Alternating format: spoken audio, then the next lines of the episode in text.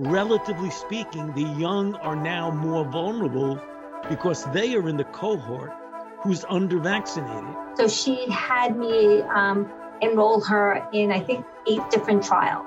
If it gets schools open and gets people back to normal life, I, I would hope that people would be open to it. Because there is no advancement without trial. Um, I can make sure that the vaccine's safe for others. What does it take to get a more in depth look into the week's top local news stories? The debrief brings you inside for a one on one conversation with our reporters every week, right here, right now. The debrief.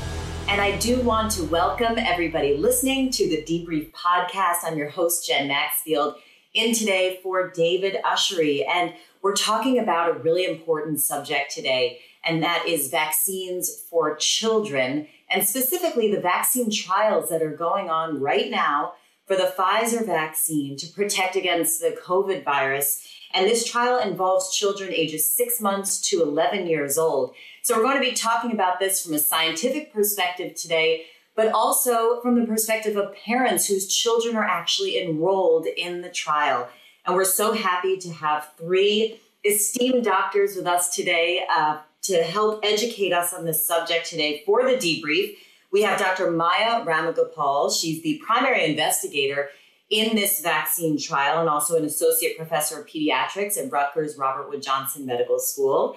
We have Dr. Nisha Gandhi, who's an ICU physician at Englewood Hospital and has a 10 year old daughter enrolled in the trial. And finally, we have Dr. Mintu Do. He's an assistant professor of pediatrics at Rutgers Robert Wood Johnson Medical School and also a pediatric emergency room doctor. He has two sons enrolled in the trial, a nine year old and a four year old. So, thank you, all of you, so much for being with us today. There's a lot to talk about, and certainly a lot for us parents to learn. And I'd like to start with Dr. Ramagopal. Dr. Ramagopal, how many children are enrolled in this study, and what exactly are you trying to learn from this study? So, what we're trying to learn in this specific population, that's the six months to the uh, less than five year olds, is what their tolerability is, what their immunogenicity, and most importantly, what the safety of the vaccine is in these children. So we have data in the older kids, right? The over 12s are already getting the vaccine, so we have safety data in that population. But obviously, the dose is different in the younger children, and that's what we're trying to determine. Have you had a hard time, Dr. Ramagopal, finding children whose parents agreed to enroll them in the study, or have you found that people were enthusiastic about it? We were very pleasantly surprised to find that, you know, there was overwhelming enthusiasm in this group, and we actually as it turns out, have a long waiting list for children who still want, or parents who still want their children to be enrolled in this trial. We did anticipate maybe some reluctance, especially in the younger children, but we're happy to say that that's really not the case. And Dr. Gandhi, how did you come to the decision to enroll your 10 year old daughter in this study? And, and how did you talk to her about that? So, actually, it was a decision that she came to. Um, when my husband and I got vaccinated, we were very thrilled. We, we felt safe. We talked about how safe we felt at work because she was concerned about our safety, listening to all the news reports all throughout last year. So I have a 13 and a 14 year old um, boys who got vaccinated, and she felt like she was the only one not vaccinated. So she had me um, enroll her in, I think, eight different trials. So I had enrolled her all across the country in various um, Moderna, um, AstraZeneca, and Pfizer trials all across the country. She actually had gotten accepted to one in Idaho, which I was almost ready to take her to. Um, but then I got a phone call from Rutgers saying that she had been accepted there. So um, she was beyond thrilled. So I've been doing some reading about uh, vaccines and the development of vaccines, and I thought it was interesting to look back at Jonas Salk, the virologist who developed the polio vaccine. And I was reading about how in 1952, before the vaccine was available to the public, he not only gave the polio vaccine to himself, but he also gave it to his children. And I wonder if, as doctors and scientists yourselves, if you felt sort of a duty to science and a duty to contributing to the end of this pandemic that you felt it was important to put your own children in the trial before it was generally available to the public. Uh, Dr. Do, can you start by speaking to me about whether that inspired your decision here? Absolutely. Um, uh, being a emergency room and a pediatrician uh, at the same time, uh, I have on a daily basis parents asking me, "Well, doctor, what would you do if this was your child?" And every day I say, I would do exactly the same. If my child was here in the emergency department, this is what I would recommend. And and I always go by the motto like, don't do to others what you wouldn't do to, uh, to yourself. Um, so this is the same thing. Like I, I feel like um, I wouldn't recommend vaccinations to children if I didn't have my own uh, children vaccinated uh, themselves. Dr. Gandhi, do you also feel that you needed to lead by example and that when people, I'm presuming that people do ask you, about the safety of the vaccine that you can speak from personal experience now? Enrolling Maya in the in the trial was more selfish. I wanted to have her protected. I wanted to, um, you know, even though there was a chance that she would have she would get the placebo, it was more of a selfish, personal um, reason. But I do feel that um, when speaking to parents, if they're asking for advice, I I do um, I would never give them advice that I wouldn't necessarily do for my own children. Dr. Ramagopal, I wanted to get some more information about the trial itself. So, for Dr. Gandhi's daughter and Dr. Do's sons, is there some question as far as whether they got the actual vaccine or a placebo? Can you tell us, uh, in layman's terms, uh, if how exactly this trial works? So the trial starts by, you know, first of all, selecting. So every, for example, these children would have had to go through what is called an eligibility criteria. So if there are certain conditions uh, that are present in the in the subject, then obviously they're not eligible.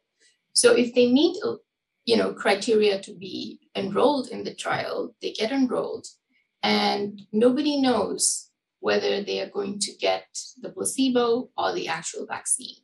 So we are not going to know that till the trial is over. And the reason for that is we want to eliminate all biases at every point, you know. We do the same thing for every child. We do a complete physical exam, make sure that there's nothing that would preclude the subject from getting the vaccine that particular day. And if everything checks out fine, like it usually does, they will uh, be enrolled. They will get either the vaccine or the placebo they will all come back for follow up, the second dose first, and then uh, come back for subsequent follow ups. And some of those visits do include uh, blood draws. So everybody gets the same uh, treatment, if you will, or the same number of tests, exactly the same.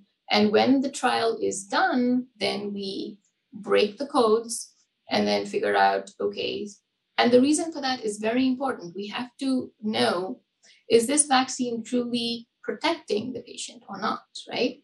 So if the subject who actually gets the vaccine ends up with the same side effects as the subjects who get the placebo, then there's not much of a difference between the two.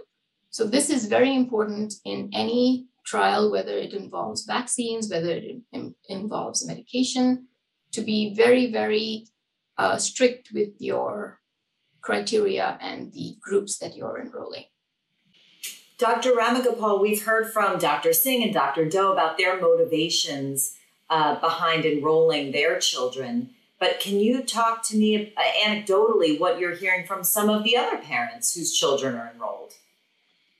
So the thing that's very remarkable to me about this trial is almost the, every patient or the parent, the first thing they say is, "We are so grateful to be enrolled in this. You know, there's, I mean, I've been involved with several other trials, but nobody expresses or has expressed this amount of gratitude to me. I have three children myself. And just like Dr. Gandhi, I have a 13 and 14 year old who were fully vaccinated as soon as they were eligible. But I also have a 10 year old daughter who's not yet old enough to be vaccinated. And in speaking with other parents who I know, I have heard more hesitancy about people getting their children vaccinated than I necessarily heard about people getting themselves vaccinated. And I wonder if that's because for so long the children were told, well, you won't get sick, but you don't want to get your grandparents sick. You won't get that sick, but you don't want to get your parents sick. But it seems like we need to sort of adjust the messaging here, especially with record numbers of children hospitalized right now in Alabama, in Arkansas, in Louisiana, and Florida, and acknowledge that the children can get sick from this as well. Dr. Doe, do you feel it's time to sort of shift the messaging on this? Definitely. Parents uh, who are reluctant to vaccinate their children um, usually are not reluctant to vaccinate for other vaccines. So the, the shift really has to happen uh, soon um, because the longer we wait, um, the, the we're going to fall behind and have, unfortunately, a, a fifth wave by the time September comes. So, Dr. Ramagopal, I know a lot of parents are looking at the start of school within the next month and wondering about when their younger children can get this vaccine. As the uh, administrator on this trial, the primary investigator, can you please tell us what is the timeline? Well, the hope was to get children vaccinated, you know, by the time school starts. Um, that is not going to happen at this point. The you know, I think it's going to be a little delayed. The um, FDA needs to see the data first and go through it very, very meticulously and then uh, open it up. And, you know, obviously we have to analyze the data of the trials, which actually have not even concluded yet. Um, so we have to wait, unfortunately, a little bit. And then, you know, it's not going to be ready for school this fall, but hopefully you know before the in, in the not too distant future i'm hopeful that at least it's going to be when the kids are in the same grade at least so at some point during the 2021 through 2022 exactly year you would anticipate that all children all children would be eligible yeah would you expect that the 5 to 11 year olds would be approved first or yes. do you expect all of them to be approved together? No, it's going to be the 5 to 11, which is going to be the targeted ones first, and then the younger children subsequently. Dr. Gandhi, how, how do you think that that will change things for our children, our elementary school children, to have children ages 5 to 11 eligible for the vaccine? I think it's a, it'll be a game changer, um, especially if uh, parents are willing to get vaccinated.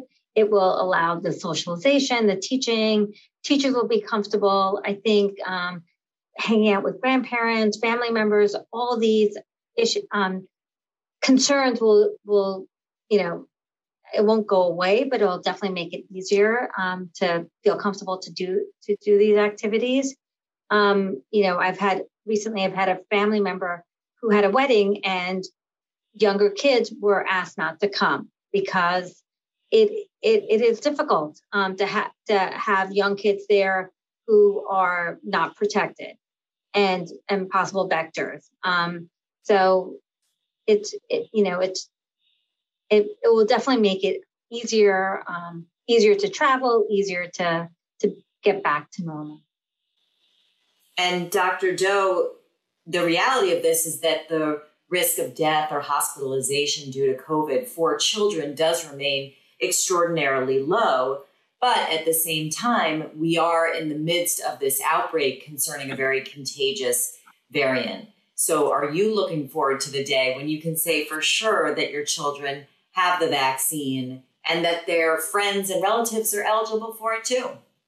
Absolutely. Uh, I'm, I'm, hopeful for the future. I'm, I'm hopeful that uh, we're finally going to have uh, uh enough uh, people vaccinated, including the children's, and it will allow us to go back to normal, allow the parents to not have to work from home and watch their kids at the same time. Uh, and if um, the children's can go to daycare without uh, the parents fearing for, for their safety, uh, it would be a, a, a huge relief on everybody. Because the kids have sacrificed a lot, I think we can all agree, in the last year and a half um, look, you only get 18 years of, of your childhood, and mm-hmm. they've spent the last year and a half, whether it's not socializing with their friends as much or being in a mask and so many things being limited for them. I know I, as a parent, am really looking forward to them sort of being able to enjoy and, and not having to worry as much for the parents or for the kids. Absolutely. It was a, it was a blessing in a way that we were able to spend more time with our children, but unfortunately, they also did not get to spend much time with the extended family, the grandparents, the cousins, uh, and and just the neighbors or the friends. Um, so the for the mental health, uh, it, it is it, it, became an issue, and hopefully, uh, this uh, this is going to go away soon. Dr. Gandhi, I know you don't know if your daughter got the placebo or the actual vaccine, but a lot of adults have complained about side effects following the vaccinations, especially the second one. Can you speak to whether she had any side effects? Um, so she believes that she had no side effects. She felt ill for about two hours um, the, the day after. Um, I don't know if she fabricated that or wanted to feel something, but um, she's convinced she had the placebo. Um, so we'll see. And Dr. Do, any uh, information about side effects that either of your sons may have experienced following the vaccines? The older one, Justin, uh, the nine-year-old, um, actually did have uh, arm pain at the uh, injection site for about five days, uh, and he was complaining of headache and nausea. Uh, the four-year-old was running around uh, two minutes after the shot. So it's it's quite uh, hard to tell uh, because the dose is much lower for for for his age group. Um, so I don't know if uh, side effects were even expected in his age group. And finally, Dr. Ramagopal, can you um, speak to us about the parents and the children who are enrolled? in this study and, and what is their impact on, on the larger society? Are they contributing to helping us end the pandemic and contributing to the larger body of scientific evidence. Absolutely. You know, I told you earlier that parents uh, express immense gratitude to have been able to participate in this trial. And I tell them, you know, I am even more grateful to you guys for taking this, you know, chance, if you will, because this is incredible because there is no advancement without trials. And we owe a whole lot of gratitude to the parents and of course to the children because some of them get into this subgroup that needs you know frequent blood draws and things like that. So it's not like it's a one and done thing and then you're gone. You have to come back for follow-ups. There's this e-diary that you have to keep completing. So it is you know we are also as in the scientific community very very grateful to subjects who volunteer for these things because it is a volunteer thing and also, as an aside, I want to also add to parents that, you know, there are a lot of them who say exactly like that was discussed earlier, that this is not as bad a disease in children as it is in adults. However, there is this condition that is now called PASC, which is the post acute symptoms of COVID. And that is a real, you know, that is sort of the new chronic disease on the block because we are seeing children who have had limited or all sometimes asymptomatic uh, COVID are now coming back with symptoms of, you know, fatigue, just dyspnea, which is just difficulty breathing. And we've had some varsity level athletes who are just unable to do, you know, nothing, nothing on the field. And they are even struggling with their day to day activities. So it is a real problem. So I'm strongly advocating get your children vaccinated because even though uh, you know, they may be asymptomatic. Uh, you know, these symptoms can present down the line, and you know, this is preventable. Well, that is the last word on this subject. Thank you for that and, and for giving parents a lot to think about today. And I do want to thank all of you, Dr. Mintu Do, Dr. Nisha Gandhi, and Dr. Maya Ramagopal. We appreciate all of your time and we wish you the best in your scientific endeavors and with your family. And we also want to thank everybody for listening. We thank our production team, Melissa Mack, Darren Price, and Ben Berkowitz. I'm your host, Jen Maxfield, in for David Ushery here on The Debrief, and we will check you next time on The Debrief.